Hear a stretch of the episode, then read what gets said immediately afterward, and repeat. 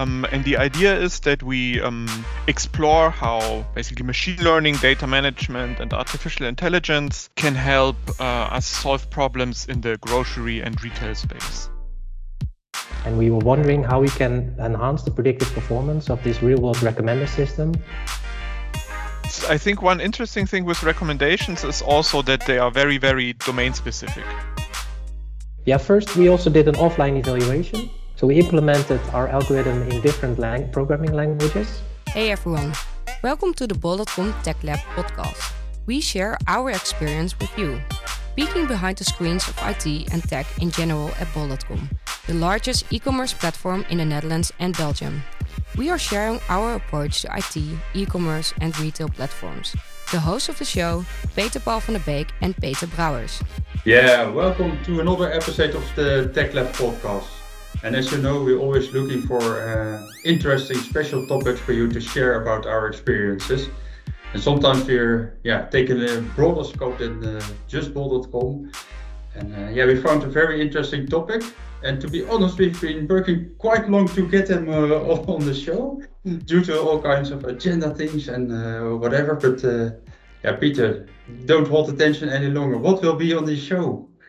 Yeah, what will be on the show? It's indeed a joint effort between the University of Amsterdam and our mother organization Ahold Delhaize.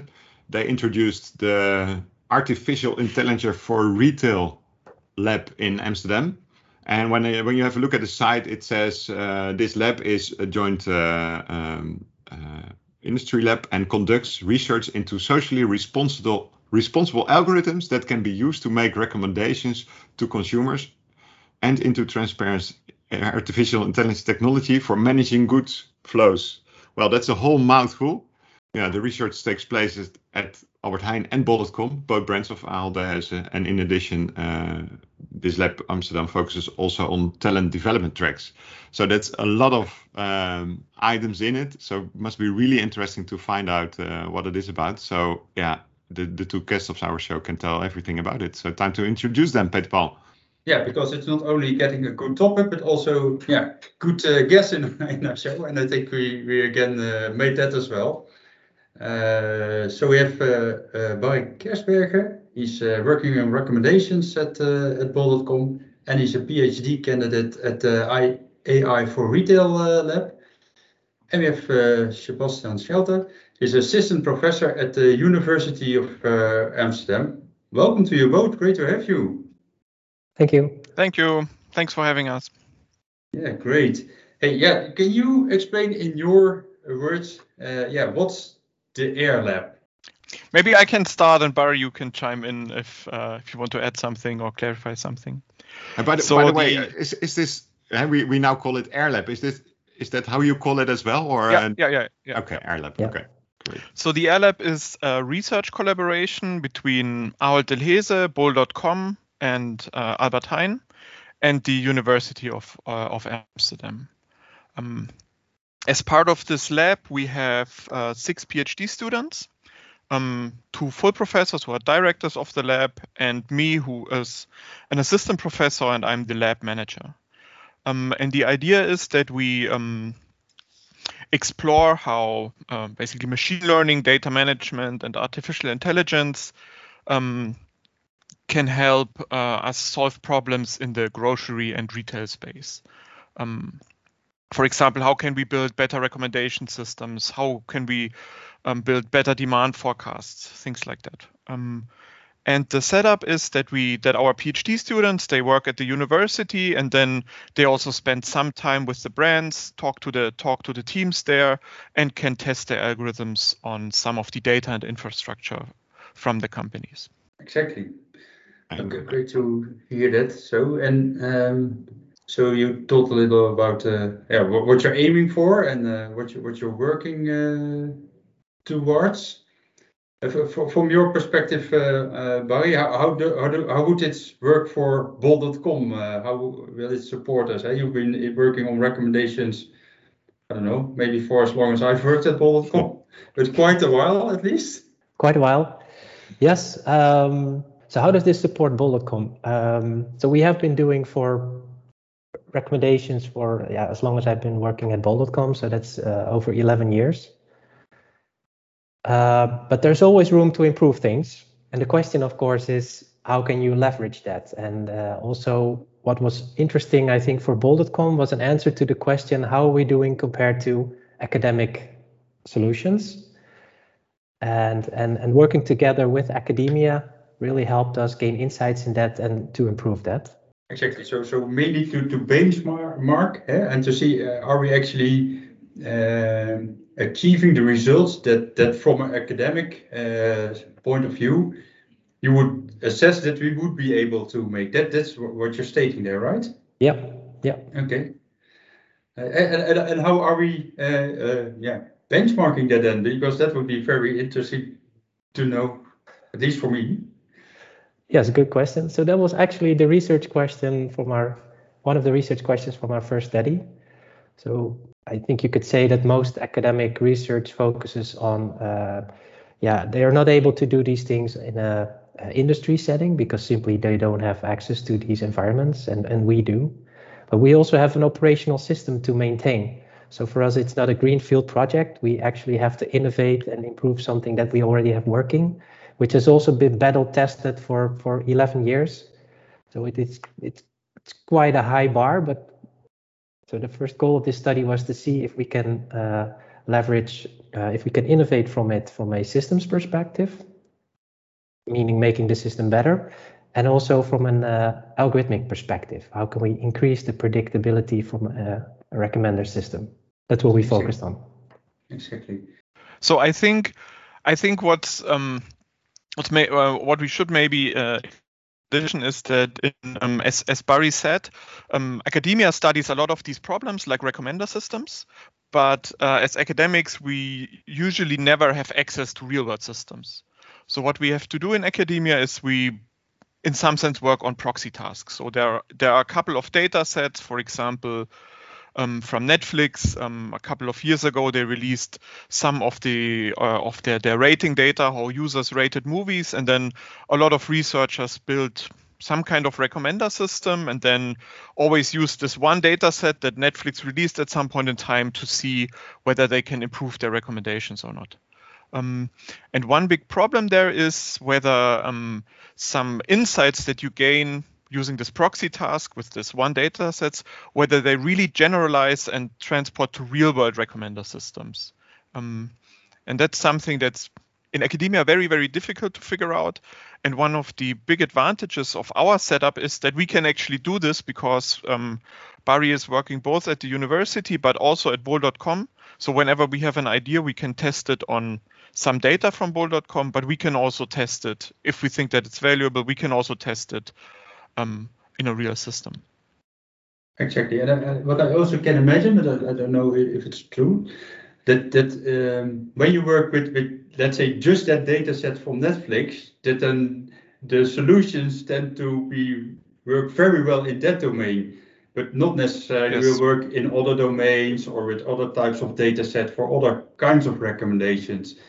And this will probably allow you to have access to more data sets and to be can give more general conclusions as well. Is that correct? Or yes, definitely. So I think one interesting thing with recommendations is also that they are very, very domain specific. Like with movies, you wouldn't want to watch a movie again that you watched last week. But with groceries, for example, recommending you to buy the stuff again that you bought last week in the supermarket might actually be a very good and valuable recommendation. So very often that also depends a lot on the domain. Exactly, and where that would really work for your daily groceries, that wouldn't really work for laptops and iPads and stuff like that. Yeah. There you would kind of work the other way around. So it's really, really specific, and sometimes even there are details within the domain where the one thing would work and the other thing wouldn't work. Yeah, could we also like discuss an example project? Will we take yours then, Barrie, or another one? What's a good idea? Yeah, we could, of course, be happy to share a little bit of insights in that. So these recommender systems, maybe we should also take a step back and why we'd have these recommender systems in the first place. And I think recommender systems can really help a platform and specifically the customers when there's just a choice overload, and there's simply too many things to choose from, because this is where these systems can really help the customer. And at Bol.com, we have one of these systems, for instance, that focuses on helping customers, which is Andere bekeken ook, on the product detail page. And we were wondering how we can enhance the predictive performance of this real-world recommender system. And real-world recommender system also have real-world requirements. So for us, that would meant like it needs to do 1,000 predictions per second. It also has to be really fast. So it has to return a result within 150 milliseconds. Of course, on millions of products, and of course, for millions of users. And then we looked at which academic setup is the closest to our real world setting, and we found a domain that's called session-based recommendations. And for session-based recommendations, the goal is to predict the next item or set of items that a user will interact with, given the current items that a person has looked at in a very short amount of time. But Barrie, this is already what you now described, what you determined before you had the working together with AirLab, right? Yes, we already had an existing system for that. And with collaboration with AirLab, we looked at how we can improve it from to integrate academic solutions into ours, and also see what academia people are doing. And like, what is the state of the art in this domain when we purely look at the academic setup? And then we integrate our requirements as well to see how we can take this to the next level for Bol.com. Does that make sense? Yeah. So to summarize it for myself, on the one hand, we have you brought in our system, which you described. Okay, this is the numbers and the business requirements. Yep. And this is how we did it so far, based on this session-based recommendation. And then you said in AirLab, okay, what if we do it from an academic perspective? And you brought them together. That's what I now learned. Yeah, I think that could be a way to phrase it. Yes. Yeah, I think it's exactly about this bringing together these different worlds. In academia, again, people study this session-based recommendation problem based on a couple of publicly available data sets, and they mostly. Basically, you have data from a month and then data from the following day, and then you see how well can I predict what somebody clicks on the following day based on what they've clicked on or what a lot of people have clicked on the previous days. And typically, the way that this is evaluated is by some measure of accuracy, like how well can you predict these clicks.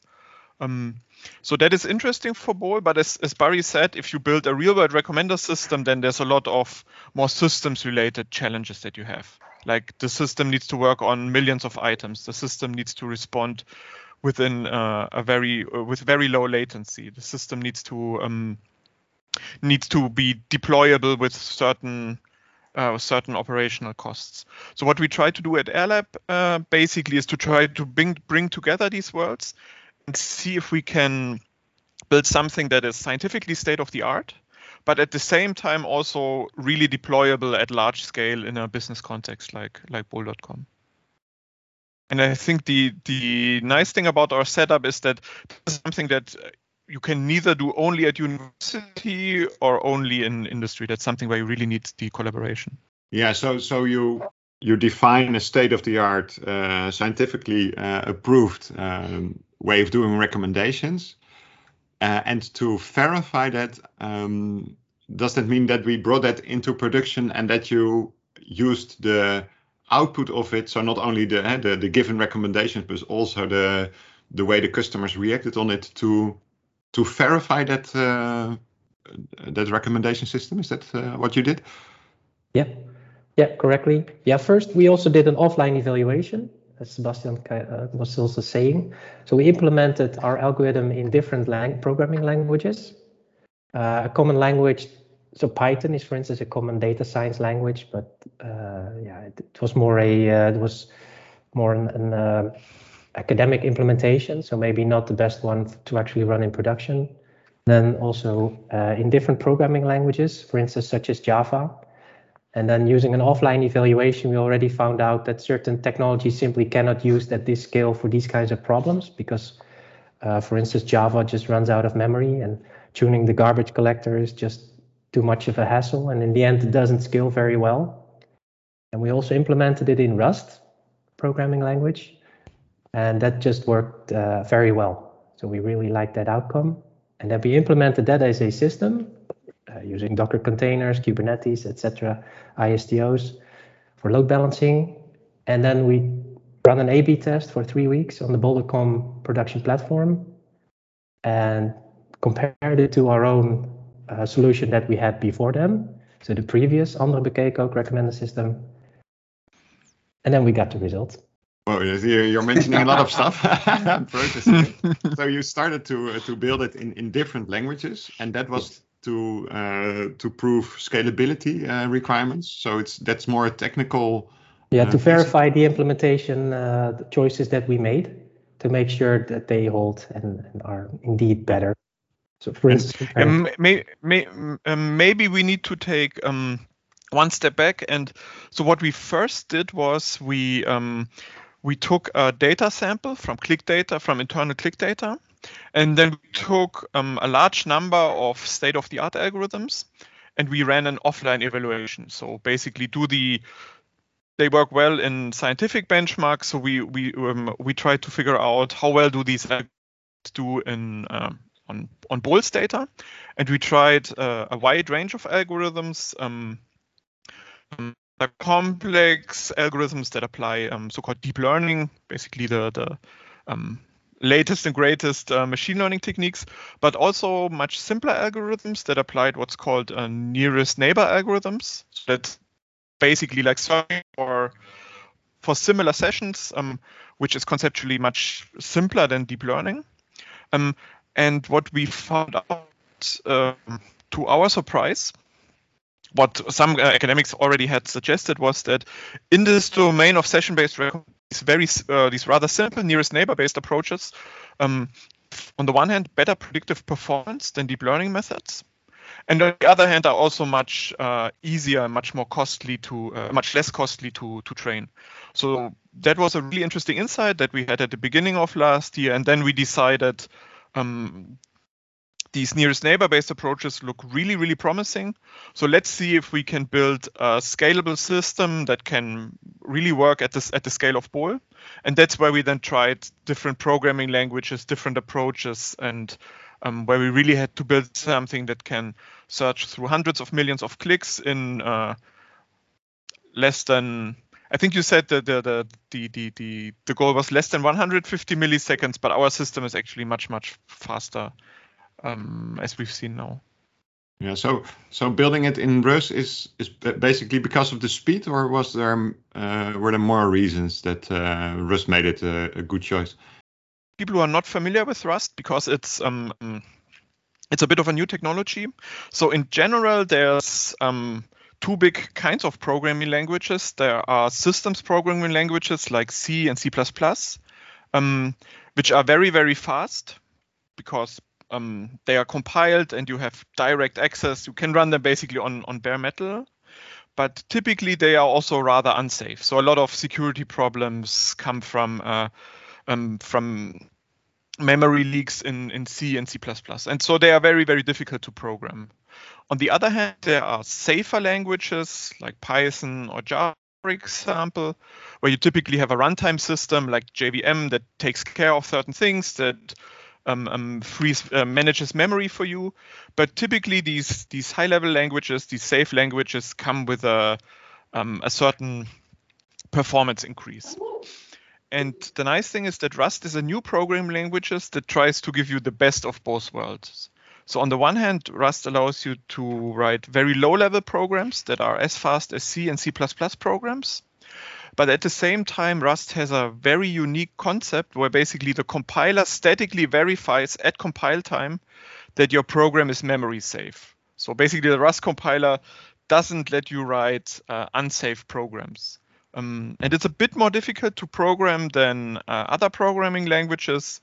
But it's, I think we are very happy with it. It's been a good experience, and the performance that you get from it is really mind blowing. Yeah. So you already explained this Rust setup. You implemented in the Bol.com environment. So after the safe environment, you put it in Bol.com environment, and you did the A/B test. So now it runs fully 100% is on the new state-of-the-art, scientifically approved recommendation system.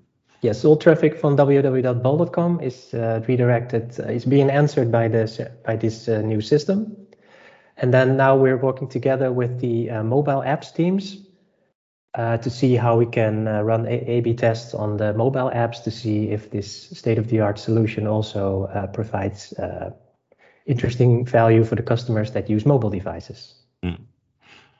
And does that mean that this output, this usage, again, is also given back to AirLab to iterate on that as well? I would say so, yes. So we're working together with Sebastian and also another PhD student for this. And we keep on innovating this. So right now we're at our second paper and then already preparing for our third.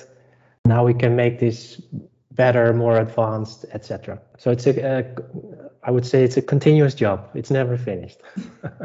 We're just getting started.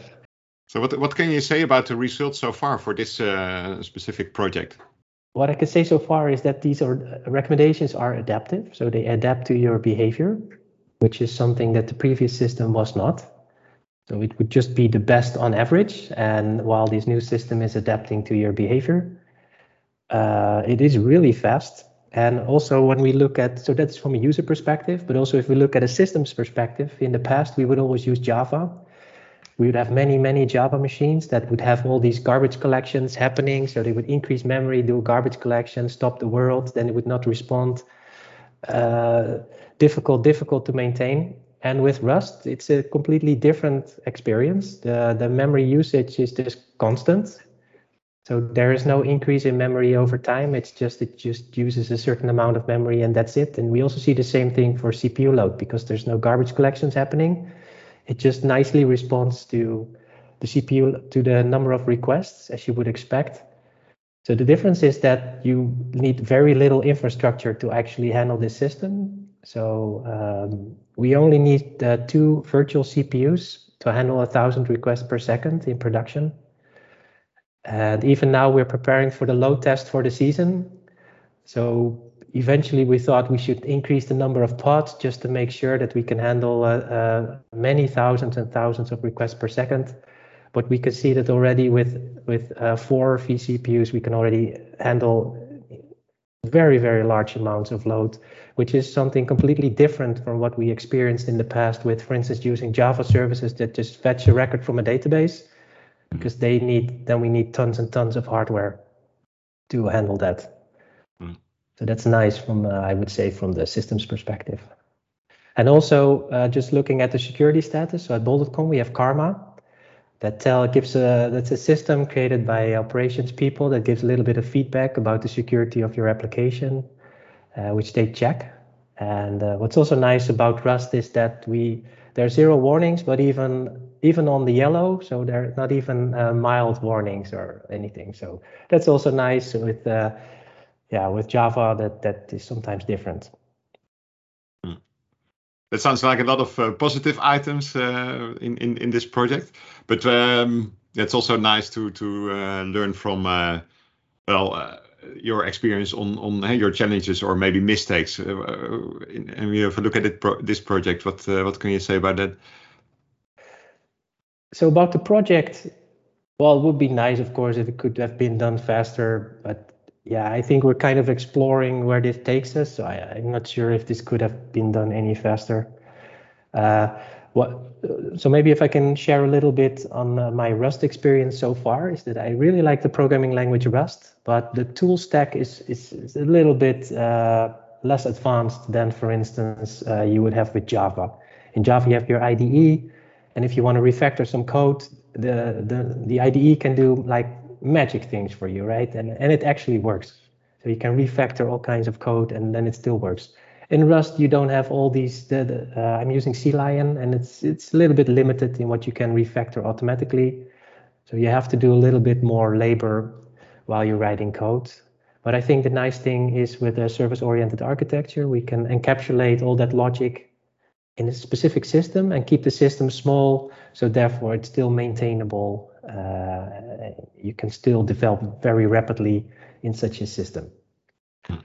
And that, I think, was a learning for me. I was not familiar with the Rust programming languages, so it just took me a little bit while to learn how things work. How do you do things in Rust? And unfortunately, on Stack Overflow, there are a limited amount of answers to certain questions, if the question has ever been asked. So that took a little bit more time, because in Rust, you sometimes do things a little bit different.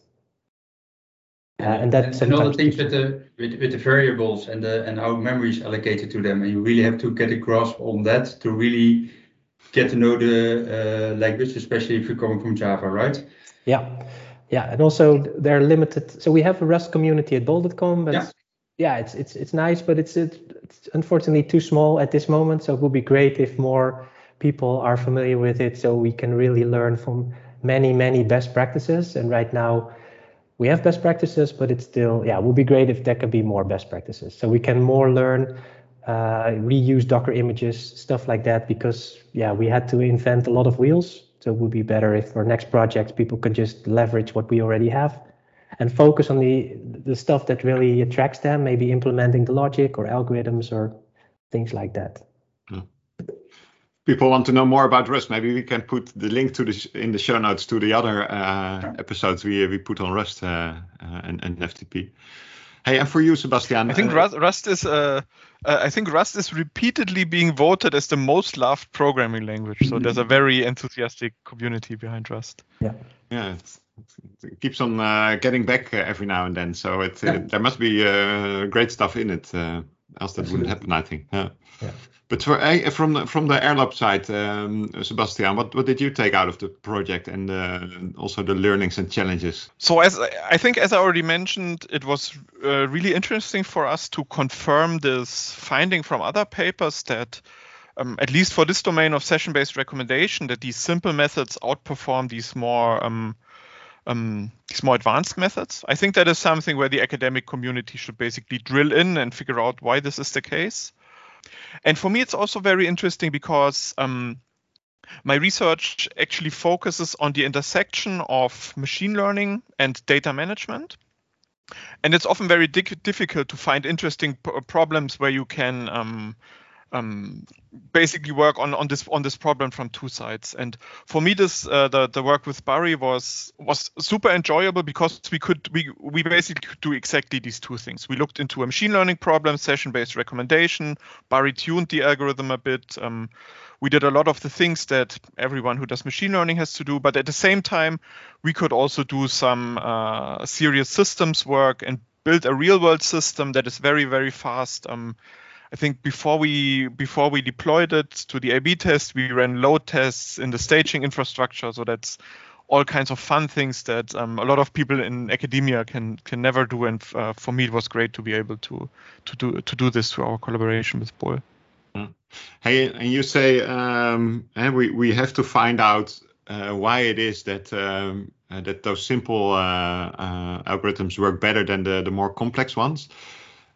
Is that a follow-up question you want to address in AirLab, or is it just an open question to the science world to dive into this? I think it's both. So I think first of all, we are in the process of publishing all our results, so we always hope that other researchers pick this up. And there's also, we're working on a lot of different recommendation problems at AirLab. Next to session-based recommendation, we also work on what's called next basket recommendation. So that basically means, given your past shopping baskets, what would be in your shopping baskets, I don't know, next week or so, so we can help you fill your shopping basket. And we also do a lot of research in this area, and there we interestingly have similar observations. So there's also a lot of these complicated deep learning methods, and many of them are outperformed either by these nearest neighbor methods or even by much simpler methods that just look at your favorite items over the past and then some globally favorite items. And we have some work under review trying to explain that. So in this next basket recommendation use case, it seems that there is this role of repeat items, basically the things that you buy over and over again, that seems to be, and the research community basically doesn't seem to focus enough on exactly these items. So more work to be done over there. Yeah. Yes. Yes. Okay, and it's possible that what I'm also very curious about. You mentioned that you had from your perspective, more insights into how you do production systems and work in a more, let's say, commercial environment. What really stood out, or what really are you taking with you as kind of a lesson learned from this opportunity you had into the rest of your work now from this experience? So in some sense, it's kind of a continuation of a lot of research that I've been doing for a couple of years since my PhD. So I'm originally from the database community, and our research is always much more systems focused than maybe more theoretical research in the machine learning community. And for me, this is really, really important. So for example, during my PhD, I worked at TU Berlin, where we built, where I contributed to a stream processing system called Apache Flink that at some point in time when I joined the lab, it was basically the pet project from a couple of PhD students. And then in the last 10 years, it has become really big. I think Bol is, for example, using it for lots of use cases. Mm-hmm. Alibaba bought a company from some colleagues of mine for a lot of money. And I think Alibaba used it for, I forgot the name. There's this big shopping day in China. And I think Alibaba used it for some really, really big use cases there. So for me, it's really this combination. One takeaway is, which we're already doing, is we want to build our future systems in Rust. We want to be able to control memory management. And what we also always try to do is we try to take some techniques, like classical techniques from the database space, and try to reinvent them for this machine learning space. So for example, in this new recommender system, there's basically the core loop that computes similarities between sessions that one of our students who isn't here today, he optimized this, Olivier. And the techniques that he used are very, very similar to techniques that, for example, query optimizers in relational databases use to basically jointly execute certain parts of a SQL query and try to keep intermediate results very, very small. Exactly. Ah, cool. That's also that there are also influences from that and from these other optimizations as well. And for you, Barrie, for what do you really take from the, let's say, the more academic world in your world? Yeah, of course, you continue on your PhD, but that's kind of the academic world. I'm more looking into the other part. Wow, good question. Many things. So what I really like about the collaboration is that you have to really think about how you innovate and what kind of contributions did you really make. So normally, from a business perspective, you usually get a certain problem, and then if you work in a Scrum team, you just need to solve the problem. And if you have a good solution for the problem, we can A/B test it, and if it works, then it's accepted. But of course, if you work with a university or doing a PhD, you also have to prove that this is not a solution to the problem, but it's also the best solution out there in the world, and you have to support that claim. So you have to think really close about why is this solution better? Is it better? What are others doing? To come up with all these reasons why this is the best solution. And to do that, you also need, for instance, to review papers from other researchers, like they're submitting their paper to a conference, and then you have to give feedback. And this is not just reading their work, but you have to really think about what are they writing, what are they claiming, and what proof that we have to actually improve that. And that level of working really appeals to me, because it really makes you think about what it is that you're doing and how are you improving things, which I think is very relevant if you have been doing this for 11, 12 years, because the bar is already very high. So it is very difficult to raise the bar after 12 years because these are fully autonomous systems. They are fully automated. So that kind of way of working, and also working with people that really think about what they say, right? So you have to... So sometimes when, in the evening, you think about what did you discuss today, and then you think, wow, that makes a lot of sense. These people say really smart things. So I like to be around, as you know, people that really say all these smart things. That makes me think about what we do and how we improve things, because I'm convinced that that's what we need to get to the next level. What does this do?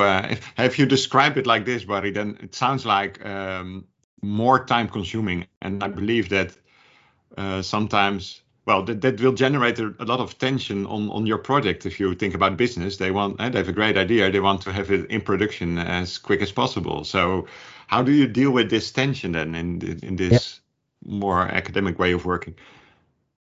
Good question. So the first one was just, so I'm the first external PhD student that works together with UVA and AirLab at Bol.com. So what I did was sat together with the managers and the product owners and everyone involved, all stakeholders. And I said, I have two stakeholders. I have one at Bol.com and I have at UVA. And it is always unfortunate to have two stakeholders because you will always do wrong, right? You cannot please both of them at the same time. And just, I think, being open and transparent and sharing that also made them understand my position. And then I think everything fell into place. So you cannot, I think it is very difficult to come up with a state-of-the-art solution and also do it really quickly. So, So just being transparent, sharing the results. But yeah, I agree that the pace is lower, but we do hit the spot. So it's high risk, but it also comes with a high gain. So I think we do not. I think it was very smart for Bol.com to work together with UVA. Yeah, and I think you've managed to basically make both your stakeholders very happy. That sounds like a compliment. Yes, it is. But what you say, Barrie, is that sometimes it's better to just invest a bit more time to really find out, okay, is this really the best solution? Yes. And then in the long run, you will have the best solution, so we will benefit more. That's what you especially say. If you already have an existing system, but has gone over a few iterations. I think everyone will recognize that it will become increasingly harder to improve it. It seems like you can only improve it up to a certain level, right? You can make a service faster, but making it 10 times faster and another 10 times, at a certain moment, it just becomes really hard to do all these things. So you have to be very creative in how to actually get to that goal. And I think the challenges with data science in general is that it is really difficult to think about what will actually make it better, right? You can make better predictions, but does that really help you in gaining business value, right? So there are many, so it's not like a business person that tells you just implement this rule and then the story is finished, right? Yeah. You just have data and you need to come up with an algorithm and a sort of evaluation methodology that supports that offline to come up with a better, with an alternative hypothesis, how we could do things better and then test it, etc. And these loops take a lot of time because you have to set up a lot of things. But so on the other side, also like working with the collaboration with UVA, I think they're very nice people, and especially with Sebastian. Yeah, what I like about working together with Sebastian is that, of course, I have lots of working experience, so I can also imagine that it can be challenging to work with me, perhaps. But he gave me enough sufficient freedom to make my own decisions, and that also at the same time show his leadership and his expertise, and that allows me to grow further as a researcher, which I really liked about Sebastian. Cool. Thank you, Barrie. Yeah, I'm very happy about the collaboration. I maybe want to add one more thing, and that's about this perspective. So should we work on long-term projects? Should we try to tackle very hard problems? I think we should all not forget that in some sense there's a big global competition going on, and in other parts of the world there's very, very huge investments in AI and in all these technologies. So I think we as European companies, we shouldn't be shy to also go in that direction. Yeah. That's a nice bridge to one other question we had. How can people benefit from this? And another question is, do you need some help or what else do you need in this AirLab? So, can you elaborate on those questions, Sebastian? I think people benefit in various ways. So first of all, usually if a recommender system is better than the old one, then that means that people find what they're looking for faster.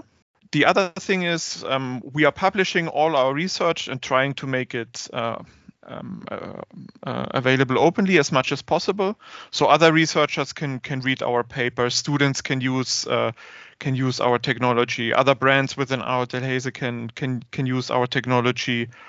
So I think this generation of knowledge and sharing is something that is very, very important for us.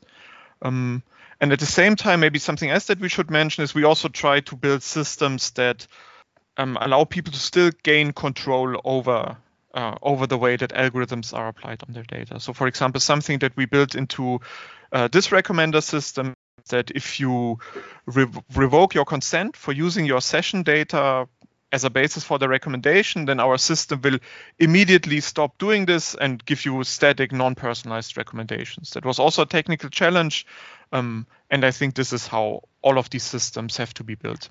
Taking your own control. Yeah, that's very important in these days to be aware of as well. Wow. Hey, what are the future plans? Can you already share some of those?